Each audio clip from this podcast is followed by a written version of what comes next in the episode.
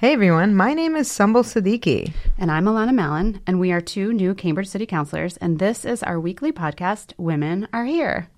Hello. Hello. How have you been? you know, it's been it's been good. Yeah, I uh, went to a, a wedding in Canada. I was in Banff National Park.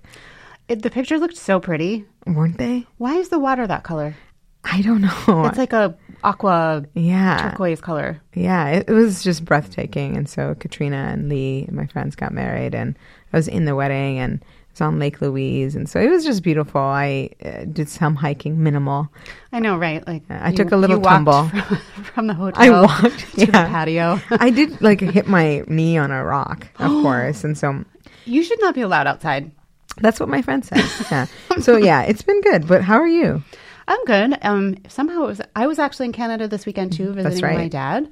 Uh, so I went to Vancouver um, for a few days to check in on him. He had a stroke this summer, and um, it was really nice to be on the West Coast. But it rains there a lot, Yeah, like every minute of every day. yeah. I how do they how do they do it? I know. I, I like the rain. As I've said, my tears blend in. hmm But my hair looked bad the whole time, Oh, like really frizzy. you sent me that text with the Cinnabons.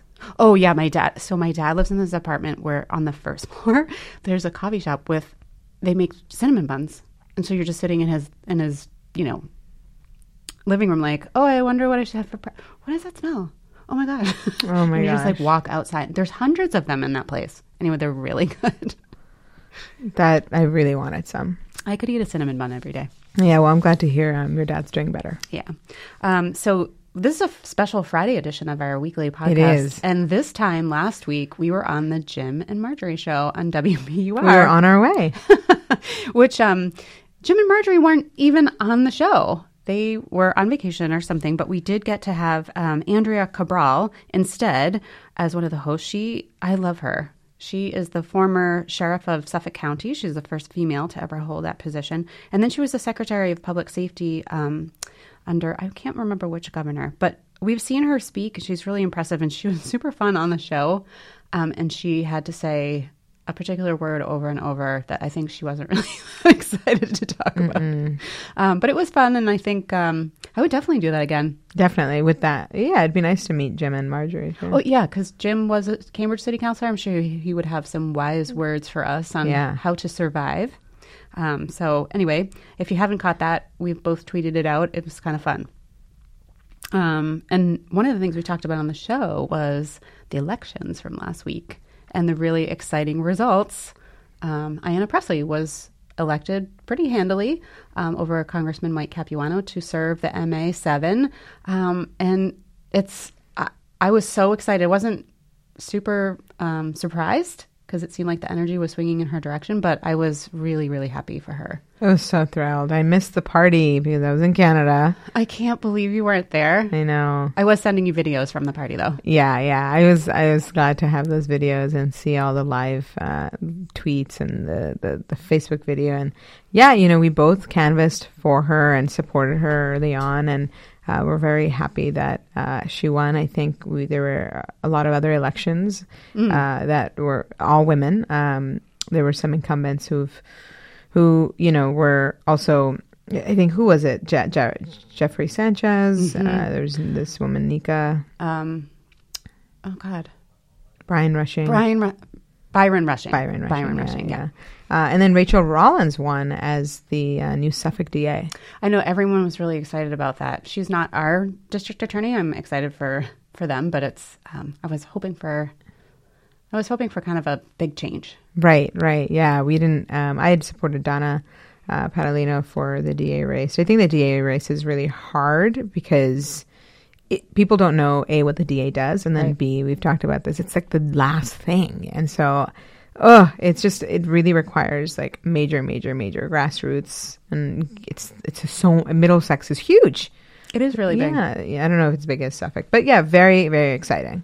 Yeah, and I we went to a standout in Central Square um, to celebrate Ayanna Presley. She came and she thanked all of her supporters. And one of the things I was asking one of her staffers was, "Is she going to have a Cambridge office? And if so, where is it going to be?" And I made a big plug for Central Square because I think For sure. um, that's an easy place for people to get to on transit. Currently, the the congressman's office is over in the Galleria Mall on First Street, and it's not always the most accessible accessible place for um, for residents. So I made a big play for Central Square, so hopefully she'll be setting up her office um, early next year and figuring out a, a, placement for that. That's awesome. Yeah, really happy. Yeah. So it's been a busy week. Uh, we've it feels it doesn't I don't know what day it is sometimes. Yeah, it it's has Friday. It has been a really busy week. Yeah. We've had a lot of meetings. We meet Monday as a city council, but we've had committee meetings. So we're gonna give you a little bit insight to what those were about. I chaired a meeting on our retail strategy report, the new vacant storefront report that just came out as part of the an item in our economic, economic development and university relations committee. Uh, the the high level there is we discussed the fact that we, you know we have a low vacancy rate about four percent, uh, and a five percent vacancy rate is considered healthy, and we shouldn't let it get to zero. And we both talked about this, but you know that number doesn't tell the whole story. Uh, you know, if we have a very low vacant, vacancy rate, but we have a previous shopping district that's all banks and Amazon pickup locations, that's not ideal either, right? Right. And so, you know, I think there's a lot of uh, the fact is it's also not equal across Cambridge. And there's a difference between the kinds of property owners we have. Some of these are big institutional investors uh, who get ta- tax write offs by leaving their properties vacant. So even if it's, you know, right now, you know, 33 vacancies or, or storefronts being vacant, um, you know, I want to, I wanted to get a better sense of who you know is it five people owning all of that you know is it really different different owners so you know we have some of that data available uh, and the our economic department has been working on it but it, it, it's still you know one just one big vacancy can be an eyesore yeah, and that was one of the things we asked uh, both myself and Councillor Carlone. Like, what percent of that four percent is actually owned by the institutional investors that are getting a tax write off just by leaving it empty? And so, what it, I think once we know that number, it'll be easier for us to figure out how to penalize, if right. possible, um, and not leave those storefronts vacant. I think one of the things they talked about, because you're, you know, you're right. Like some of those, um, if you have one big frontage in an area and it's empty, it can really deaden the streetscape. Um, and one of the things they talked about was um, hiring some artists to do a wrap for some of these uh, empty storefronts. So they would put artwork up on the um, outside of the store, which doesn't fill it, unfortunately, but it does make it a little bit more appealing. So if you have been in Harvard Square recently, the place where &pizza is going to be on the corner, for a while it was just like the empty, you know, Tory Row and the and the newspaper place, and it just, you know, it gets cluttered and it looks bad. Um, and then they wrapped it with this like really bright, like, &pizza is coming, and it does make a huge difference. So that was one of the things we were excited to, hear about. Um, and then one of the things they presented was they just started a vacant retail database, which is now going to be updated quarterly by EDD, which I think, you know, can be onerous and tedious, but EDD is looking to integrate a crowdsource site.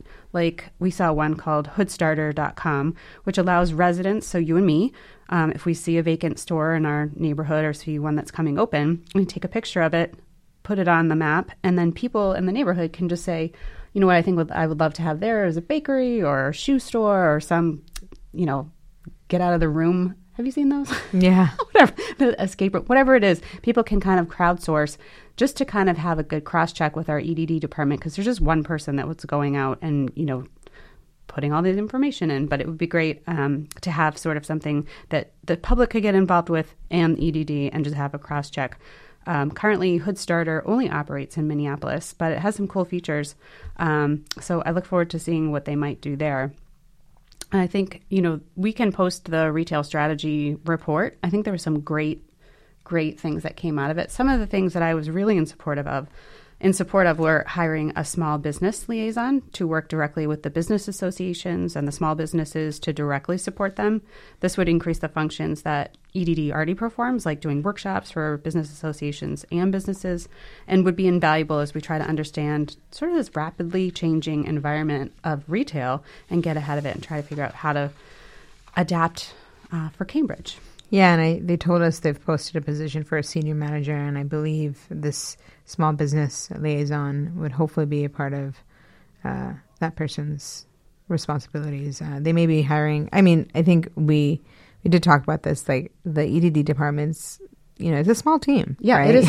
I think they were all at the committee hearing, and Yeah. it was three people. It's three people, and so it, it's it is a question of wow if if it is more staff, we should be getting more staff to really work on some of these issues that uh, because you know it, they are they probably need the help. And we've identified them as something that we, as a city, really want to work on is supporting our small businesses, keeping our retail environment vibrant, and not just a bunch of banks and um, other deadscapes. I mean, there was a public commenter, and I'm not remembering her name, and I apologize, but she was the owner of Bob Slate Stationers, was talking about, you know, a bank is one thing. It's only open until four o'clock every day. So at night, that is a dead space, whether or not it's vacant or not. So Right. it's just something to think about when we think about um, EDD and the, the job that they have and trying to determine if there's any way that we can liven the streetscape or, or direct some of that energy. So um, the other strategy that I thought was super important was implementing a website like Boston has, which is um, boston.zoningcheck.com, which allows businesses to check locations for existing zoning use regulations. So if you're looking to site your business and you have 10 site options, the zoning check would allow you to rule out locations that don't currently support your business model. And I think this would be valuable for businesses and seems easy enough to do. Yeah, definitely. I think that they've again, it's a capacity issue, I want, and I really want them. You know, they have the database now, but this would be so helpful. Some other cities, like Boston, have a similar zone checking. It's just it, it saves time. you know, and heartache. And like if you're a small business owner and you there's you've you're choosing between two sites and one you Right. already know supports your business type and one doesn't, you waste a lot of time. Um, And that's what we would what we would prefer not to have happen. Yeah, and the other thing we talked about uh, was also for my interest was being an attorney, just the legal help for uh, these small business owners. We are we do have some consulting services that the city is offering. Uh, Leaf Legal does. Uh, it's Oh, New Leaf Legal. Yeah, Yeah. yeah, They do. They're in Central Square. Yes. and uh, they have been contracted to the city to advise some entrepreneurs and so forth. But we do have a lot of other resources um, eh, because you know there's the Harvard Transactional Legal Clinic. There's students who are working on this work. Uh, there's there's uh, like low bono um, services. There's a lot of different legal providers. Is low bono like a low price and pro bono is free? yeah, Oh, okay. Look at me. I just figured that right yeah, out. Yeah, you did. Just threw around the jargon and I picked it right you up. You did, you did. So the and the couple things uh, that all businesses can agree on that would help them directly is reviewing and streamlining that per- permitting process and potentially adding staff uh, in our inspectional services department to speed up approval process. Uh, we were told anecdotally that it can take up to six months or longer to move through the permitting process and open up. Uh, and yeah, that it it's you know just having worked with small business uh, owners and Lawrence and Lowell and um, Lynn, you know, it they are. This is like the, this is a their baby, right? And so eh, the the permitting and the longer it takes, the more risk they're in. You know, Yeah, I mean, and I know that some landlords, so you know, if you have a local landlord, they will give you a couple of months knowing that this there is the permitting process and they will, you know, allow for a couple of months, but 6 months is a long time. No one's going to do that. yeah, and to be paying rent and not to be open, Right. that that sets you up really for failure. Um, and the stats show like the first three, bu- you know, years of business are so so three to five are so difficult. So if you're already like Behind not the eight ball. behind the eight ball, you know, it's, unless you're at some institutional, Right. You know, tenant, you're a bank, you're you know, you have you're capitalized. Exactly, you'll be okay. But if you're a mom and shop, mom, shop, you know, you want to start a coffee shop, you know, that's or you know, a microbrewery The or odds something. are kind of stacked against you a little bit. Exactly. So we do have a land use classification. um, Boring. boring, boring. that would help with this process. We are still um, waiting on getting that implemented. It's being worked on. You asked a question during that meeting of timeline I was like, when? when, and And then I just Yeah. paused for a long time. no, it was great. yeah.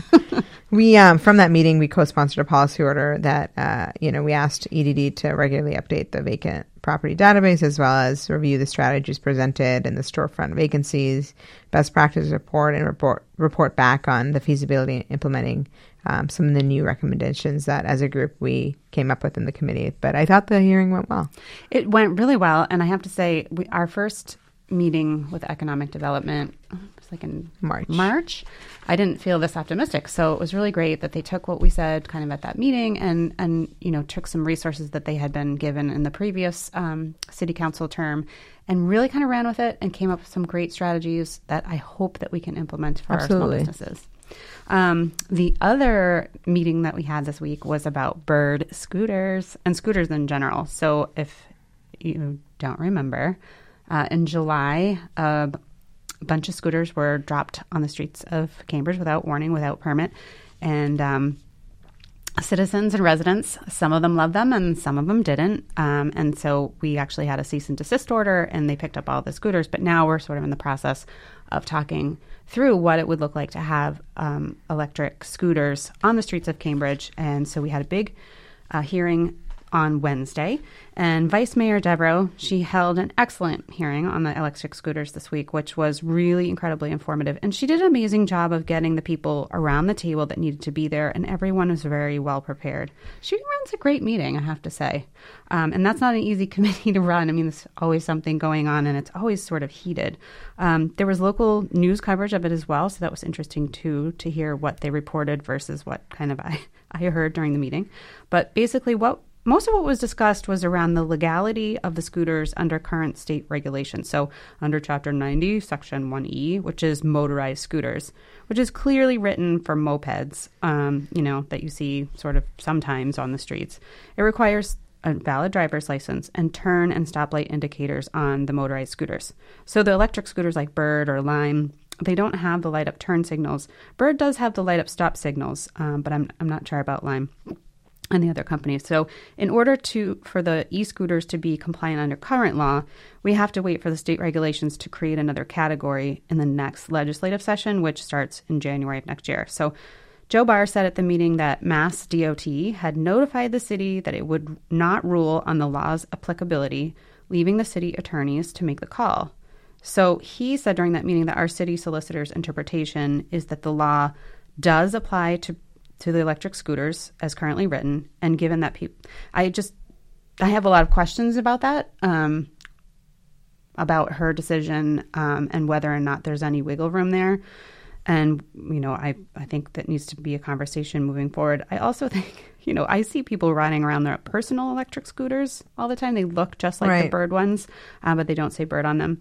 And then, you know, those people that have the one wheels and electric skateboards, and I see them everywhere. And we're not enforcing these personal mobility options. So I'm just not sure how we can rule against having them on one side, but then not enforcing them on a personal side. So that was mostly what we talked about was the legality and the legislative piece of it. What we didn't talk about really was um, what we should be asking for in terms of a license fee, community benefits, social equity programs, and things like that, which I would really want to be discussing before putting these back on the streets and permitting even a pilot program. So, Indianapolis City Council just voted in June to have electric scooters, but the following requirements um, they put in place, which I thought looked interesting.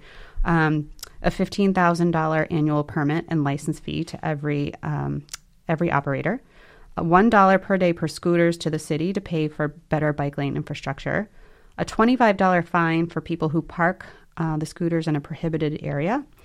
Um, they required a 24 hour customer service line and to hold liability coverage to protect the city and equip vehicles with either a bell or a horn, um, which both Lime and Bird say that they already do. The, com- the companies would also have to tell users uh, to wear helmets, to yield to pedestrians, and to explain proper parking procedures. Uh, the devices would be required to be parked upright, which they t- both talked about this tip over te- technology um, that the scooters have. I'm not sure what that means, but um, we'll have to figure that out. Uh, but and also that the devices wouldn't be allowed to block the entrances, uh, driveways, or streets. So I think that's a great place to start. I also spoke. There was somebody at public comment who was talking about requiring a driver's license and that that would be prohibitive for some people. And I I really wanted to talk about that and make sure that we're not creating barriers to entry for those who don't have driver's licenses and are also not well served by other transit options, like some people who are living in public housing. You know, they don't have great bus infrastructure, they aren't close to the subway, um, they may not have a, a blue bike station near them. So I think it's important um, to make sure that we are removing barriers to a very low cost uh, option. So one of the things we were talking about at that hearing was that I keep it's blue bikes, right? Yeah. Blue Bikes does not require you to, you to have a driver's license. They just ask you to enter your birth date and they go on the honor system. So I don't see any reason to require something more onerous for, you know, another shared mobility platform. There have been studies and data collected that these low-cost per ride fee, low barrier devices are being adopted more rapidly than the traditional bike sharing programs that have a monthly cost like Blue Bikes in, you know, low-income communities. And I will stress again that I did say and have been reading that this is um, a mobility option that is being adopted faster by women than by men. So, um, Yeah, I like that question. I, I um I think it was a good meeting as well. I dropped by. I'm not um, on a member of the transportation committee. someone made a guest appearance. I made a guest exper- uh, appearance, but I wanted to go because it's been uh, it's just it's a very hot topic. Uh, hot topic. and I had asked a question just about uh, there have been these articles that have been saying, oh, the hospitals are getting a lot of uh, oh, right, right, right. uh, you know People be injuring themselves. injuring themselves. They're saying a lot of bird related injuries or whatever electric scooter injuries. So I wanted, I, I was like, you know, is that actual data? Like, where are we getting that from? Um, and so I think they may just, it just might because it's beginning and people are getting used to the techno- technology and how to ride a scooter. I, I didn't, have you been on one of those? No, they took them off the roads before we could even get on. yeah. They, they brought like some to City Hall, but I didn't get a chance to. Well, I know they were like upstairs in the cha- like. Yeah. Were we just going to I- ride around upstairs? I know, I know. I was like, we're No, not, not hap- that. that's not happening. I, and I personally won't do it because you know my ankle. You'd probably fall in Yeah, exactly. Uh, there's also some talk of collaborating with the MAPC, the Metropolitan Planning Council, on developing similar programs, regulations, community benefits, and a represent- representative from uh, MAPC was there to express support for this and. There was a recommendation from the city staff to develop a regulatory framework for all micromobility devices instead of just looking at scooters at this time. So yeah, and the MAPC, so that would be you know neighboring communities like Somerville and Brookline, Boston, um, Arlington, and just kind of getting together and saying, okay, we don't all want to be negotiating with these scooter companies. Um, let's come up with something that works for all of our communities and just go to the scooter companies and, and present them. One of the things I, was concerned about um, was that there's like 12 different scooter companies Yeah. and how would we handle that? And I think what would happen is we would put out a request for a quote or a request for a proposal with um, and asking for like social equity plans and you know where are they going to where are they going to give us some of these community benefits and pick two or three operators um, that would you know quite honestly put together the best plan um, one that, that makes mo- the most sense for the city so I saw those 12 and I was like, are we going to have like 5,000 scooters and like this one and that one? Um, you know, I, it's not my favorite thing that we just have one bike share company. I, I mean, that Yeah, it's I- the way that it is and we have a non compete.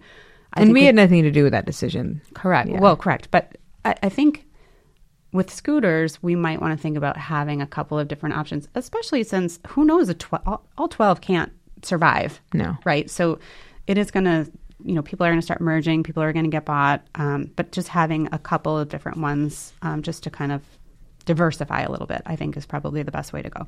Yeah, and so for those bird uh, scooter fanatics out there, Oh, yeah. It doesn't look like it's doesn't going to be look good right soon. now. Uh, you know, it- the legislative anything we do likely it seems will require some kind of legislative approval. It, well, I would say it probably depends on this This, yeah, we have we have- we have to- There's a lot of legal questions uh, that uh, have to be figured out first. Yeah. uh, And I'm not the person to do that, but me either. but you're a lawyer. Yeah, but But not- you're not the city not a municipal lawyer. That's a whole other thing. We'll- Anyway, we'll, keep you posted, and um, when those birds are back out, or Lime is back out, or whoever comes back out, we'll tell you. yeah, and if it gets going, we'll we'll go on a ride with you all. No, you're not getting on. You're right. I'm not. Never. No. Okay, so we're uh, moving. Switching gears. We're pleased to report. Did you just say gears? Because that's funny. Did I? I get it. Oh, y- y- I love a transportation pun. uh, who have we co- become? All right, so we're pleased to report the new quiet zone will go into effect at 12:01 a.m. tomorrow. Let's remind people what the Sherman Street Quiet Zone is. yeah, uh, you you go for it. I like when you when you talk about it. Oh, okay. Here we go. Yeah. So right before July 4th, um, at Sherman Street, kind of where Jose's is, um, the MBTA started blaring their horns every single time they went through the intersection. They no longer was a quiet zone. So those poor people over in that neighborhood have been suffering through horns blaring from six in the morning until at least midnight every single night. All through the summer, it's been awful. Um, and the city has been kind of working through trying to figure out what to do. So take it away, Sumbul. So there's a multi-step process. Uh, we have a city page set up to this. Uh, the city completed all construction required for the quiet zone, including installation of medians on both sides of the crossing and relocation of commercial driveways adjacent to the medians. Uh, the construction work in the area will continue for at least another week to complete uh, adjacent crosswalk improvements and the other finish work. Uh, the city's been coordinating with the federal Railroad Administration, FRA, and the MBTA to make sure that the new quiet zone designation is communicated to all relevant railroad and community rail operators. Um, it, it, it's, you know, I, we won't bore you with the detail of the so many steps that have need had to take place. You can actually look at those up online, uh, but it has been. Um, I think the city has really been trying to work as fast as possible since this landed. Um, I guess it was June, early like late June. It was June right before because I remember seeing Yeah. Joe Barr at the coffee shop um, right before the July Fourth holiday, and he was like, "Oh, my, I can't believe Yeah. this is happening." Yeah, so it, it- it definitely I understand it's probably felt really slow to. Oh, a hundred percent. yeah. And I really, my heart goes out Yeah, to those yeah. residents. I have such hearing issues, so I'm like hate noise, so I can't imagine. Uh, so as a as a as a next step, the city will pursue approval from the FRA to modify the medians to allow for improved access to the parking lots adjacent to the crossing. Uh, we will send out updates on the progress, and there's a project website, uh, cambridgema.gov slash Sherman Street Crossing, uh, and you can go on there and you know, take a look at the all the dates, the, the pertinent dates of when we've had to get approval and waited for approval from various uh, folks to to actually implement the quiet zone. And I would say in this um, this iteration of the step of putting in these medians and closing these driveways, I just want to say a huge shout out to the residents of Bellis Circle, Jose's, and Yes. Cambridge Montessori School because I know that this isn't going to be easy for them. Um, and they are going to be putting up with some additional traffic and some um, workarounds, and they've been incredibly um, helpful. And I know the whole community is grateful to them too. But I'm just going to add my thanks. Yeah, thank you so much. Um, so we do have a meeting on Monday, our first meeting in six weeks. Um, city council meeting, which is crazy. We had the one over the summer and then the one for Monday night. I just picked up my book for Monday night. I did start to cry. It is huge. It's a baby. It is. it weighs as much as a baby. So I know what I'll be doing all weekend long. If you see me out, just buy me a coffee. Same. Um, same. Something stronger than a coffee. um, so that'll we'll report back next week on all of those items. Um, there's too many to list. yeah, right we're not going to bore you now. But we can talk about fun stuff because we are going to take a break tomorrow from reading our book and go to the Danehy Family Park Day, which is um, tomorrow at Danehy Park. from eleven to four, I think. Is 11 it to six? 4. No, it's probably till 4. Yeah, I We only have the start time on here, but um, it looks like it's going to be a beautiful day. It's always really fun. Um, there's tons of rides for kids. Last year, there was an electric vehicle area where you could, like, They're doing that again. they are. It was really cool. I wanted to drive one, and they said no. Rude. I know. Ooh, maybe this year. Oh, you know what's so funny? And last year I had to wear my like Alanna Mallon for city council t-shirt. I was it's so dorky when you're wearing your your name on your shirt. It's just the weirdest thing. So I'm, I'm just so happy that I get to go tomorrow and just be a person. Oh, that's great. I didn't have a shirt. Maybe next year, but You didn't need a shirt. oh, You didn't need a shirt. I don't want a shirt. I needed anyway. a shirt. Well, no, because it's weird. Because then you're like, what do you do with these shirts? I just wear them to bed. And I then it's weird. that. You're like in your house. Like, oh, I love myself. uh, yeah, so come by. Uh, we'll be there. Uh, you can dunk the mayor. He signed oh, up, that's right. uh, and I'm excited to do that. I have been saving my dollars. I have been too. I'm. Will they take quarters? Is it quarters? I feel like there were some other council members that were like gonna do it too. Yeah, I, I think it's just him. I know school committee member Manikka Bowman uh, signed up for it. Oh, she did. I think Anthony Galluccio signed up for it. Some Wow. others did. There's Oh. a schedule. Oh, Uh, Marc is going at the mayor is going at 11:45. If you uh, would like to join me. well, you know he can't swim. Oh, So there's this like funny the, the the graphic they picked is him or is like this guy in a suit. Like he looks like he's drowning. Oh, that's a So anyway, good joke. Stop yeah, by, dunk the mayor, dunk school committee member Manikka Bowman. at some point. Yeah, yeah. So and come say hi to us. Uh, two events that I wanted to tell you about uh, that are coming up, and I really want our listeners to save the date. So the first is Get your calendars out. Get your calendars right now. Wait a second. Go do it. Okay. All right. Uh, so save the date for Friday, October 12th at 6:30 p.m. Uh, there is a Muslim artist named Rohina Malik coming. She's kind of doing. She does a lot of the traveling. Um, she's a traveling theater artist, and she's a Pakistani woman who does a one-woman show and does a talk back, and it's a, about her experiences post 9/11. oh, I'm dying to see this. So I've just put made it in I've, your I've just put it in my calendar. and, uh, you know, my theater teacher, Monica, uh, who I met when I was 15 years old, we're very good friends. And she had seen uh, Rohina perform earlier this year and said, I really think we should bring her to Cambridge. Where's it going to be? It's going to be at the Fitzgerald Auditorium Oh, at the high school. at the high school. Oh, so please, big. It's it's big. I, so please come. please, yeah, you can't be just Alanna. That'd be nice, but really save the date. Please bring your families. Uh, it's 13 or over because it deals with some hate crime issues. Yeah. Uh, but um, it, it, aside from that, uh, you know, I, I really would love the community to community to enjoy um, this show and and and get a sense of.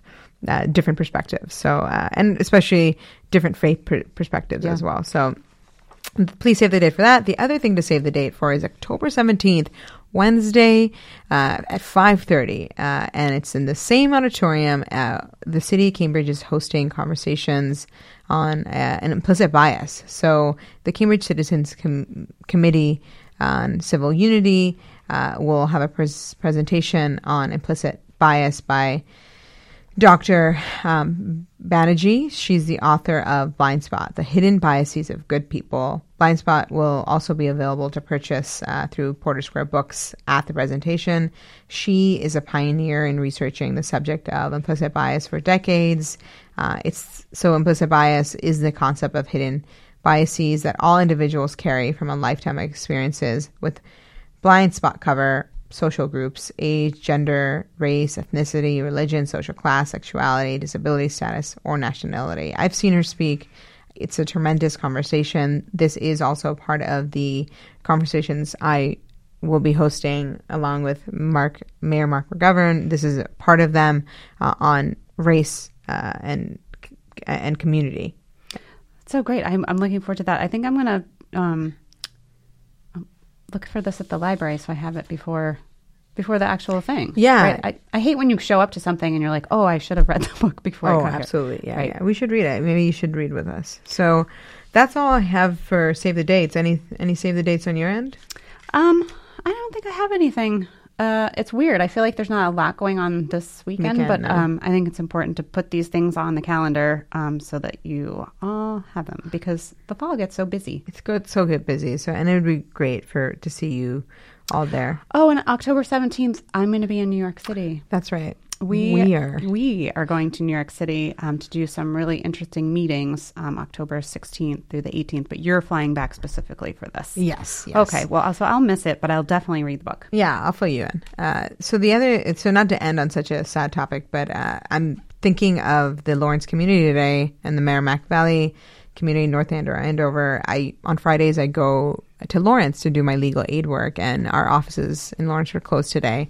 Um, they've been dealing with a really awful uh, situation over there. Uh, a spokesman for the state Marshal's office said investigators are focusing on a over pressurization of a gas main owned by Columbia Gas, which serves about 50,000 customers in and around that community.